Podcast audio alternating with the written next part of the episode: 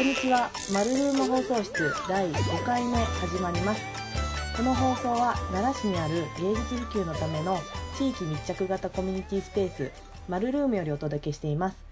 マルルーム家主の私、飯村が聞き手となり、アーティストや仲間のアートコーディネーターと芸術と日常関係性について、制作についてざっくばらんに話していく番組です。えー今日は、えーマルルームで今年の3月とまたちょっと期間が空いて6月に4日間展示をしてくださいました。オマルト・ベンザーさんに、えーゲストで来ていただきました、えーオマルト・ベンザーさんはものづくりは生活を豊かにするための根源的な遊びであるという理念をもとにたくさん面白いなんだろう何とも表現しがたい本当に面白い作品をたくさん作ってらっしゃって絶対にこの番組最初の方に出てきてただきたいなとずっと思っていて今日お声掛けさせていただきましたおまるとさんどうぞよろしくお願いしますはい、よろしくお願いします。マルト・ベンザーです。今の紹介で間違ってなかったですか？ものづ大くりは。完璧です。この遊びの延長で作品を作るっていうのをホームページとか拝見しててもか書かれていてはいなんか本当にそれを作品で体現されてるなって全部の作品を見て思うんですけどはい。なんだろう。そのアイディアの元になってる何かこう元になる瞬間とか作品を作るその発想どの辺からやってくるのかなってすごくいつも作品見てて思うんですけどそういうところから始めさせていただきたいなって思うんですけど、はい。お話を。はい。まあでも本当に、あのー本当にコンセプトとかいうのではなくて、うん。遊びの延長として始めたうのがん最初ですので、あのー本当に思いつきというか、うん。すべてあの思いつきで、まあ普段からこうもやもやと考えてたり、あんなことしたら面白いなとか、うん。まあこんな、こういうことってよくあるよね、みたいなことを、えっ、と、日常的に、まあ、考えていることが、まあ、ある瞬間に、うん。に何かの素材にマッチングしたときに作品として、うん。作品ともあんまり言えないですけど、うんうん何かものとしてうん。出したくなってやるという感じですね。なるほどなるほど。そうさっきねなんか作品っていう言葉も私違うなと思って言葉に詰まっちゃってなんかおもちゃおもちゃおもちゃっぽくもあるしでも作品にもなってるしすごい絶妙な言葉にできないって言ったんですけどそうかそのアイディアと素材が一致した瞬間が結構その形になりやすいというか。そうです。かね。自分の持ってる技術とか。そうですね。技術というか、なんか、家にあったものとか、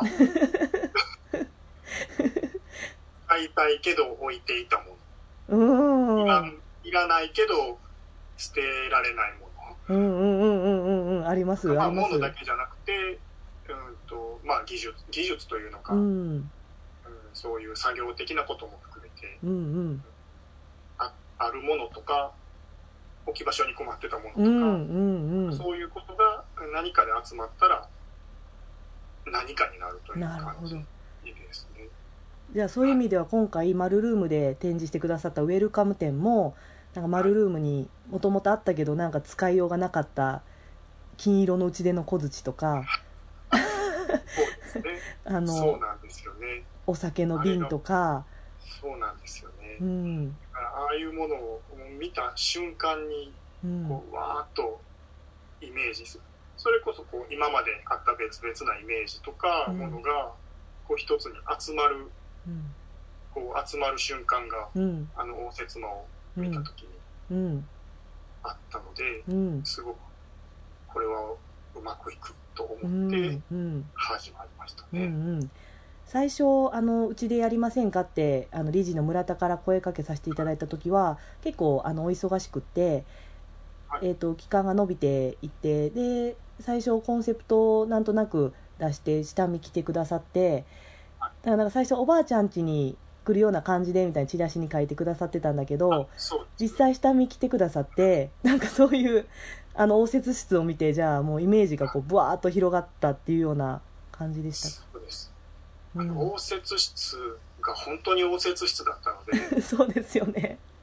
この応接室をもっと応接室にしたい。っていうのが初めにこうパーンと思ってしまって形が一気にこうわーっと見えてきてしまったので、うん。形が見えそれで変わった。確かに本当にもうあのここをこうやって丸ルームってする前から応接室でとして使われてた場所なので、はい。でもあの丸ルームになってからはなんかスタンダードな展示室に、まあねね。形を変えてたのでオマルトさんの展示で改めてもう一回応接室として生まれ戻った。なんだろ生まれ戻生まれ戻しました。う生まれ戻してくださいましたよね本当に。生み戻しました。踏み戻されましたね。はいじゃあ下見していただいた時の感想としてはもうマジの応接室やからもう一回応接室にしようっていう。ふんふんふん。なんか事前に写真をねあの1枚2枚のスナップの写真をいただいてたんですけど、うん。その時はまああのそこまでのことは考えてなくうんでうん。うん。てここに何かを展示するのかっていうぐらいやったんですうんけど、う見た感じの素敵さが一気に花開いた感じですね。結局なんか本当新作もすっごい多かったですよね。そうですね。ほぼ、うん。ほぼ新ほぼ新作ですよね、というか、はい。うん、あのマルルーム自体を、まあ、作品化するような形うん。に結果的には、うんできたかなと思っているので。いや本当に本当に大好きな展示になって素晴らしい展示をしていただいて本当に嬉しかったです。その展示ののあるあありがとうございますその展示の構想として最初の応接室で、まあ、その創業者のヒストリーがこう散りばめられた部屋になっていて、奥に進んでいくと実際の音声紹介と写真が見れるっていうその2会場構成になってたんですけどそれも最初下見された時にもうすぐそれで決定して配置とかもどんどん決まっていった感じですか？いえあのね、最初応接間はすぐにうん決まったんです、うんうんうんはいうん。ただあのーまあ、創業者像っていうのを今回あの作らせていただいて、まあ、これ聞いてるだけの人はわからないかもしれないんですけど。真のなんかつけれたらつけようかなと思っていて。あ本当ですか、うんうんはい。うん固有名詞のない創業者のブロンズ像うんなんですけど、で初めは創業者像も含めて全て応接間に展示する予定でした、うん。うん。はい。うんそうで僕のい、いわゆるギャラリー空間ホワイトキューブの空間ははっきり決まっていなくて、うん。まあ、別の展示にするか、まあ、旧作を設置するかのこうぼんやりと考えてましたね、なるほど。でまあ偉そうな人の重そうな像が、まあ、実は中身スカスカで浮いてたらいいなっていうのはそれこそまあ、この展示の前からぼんやり考えてたり思ってたアイデアとしてはうん。たんですけど、うん。それがその応接間の空間を見た時にマッチしてうん。でそこに創業者像を置こうと思ってうん。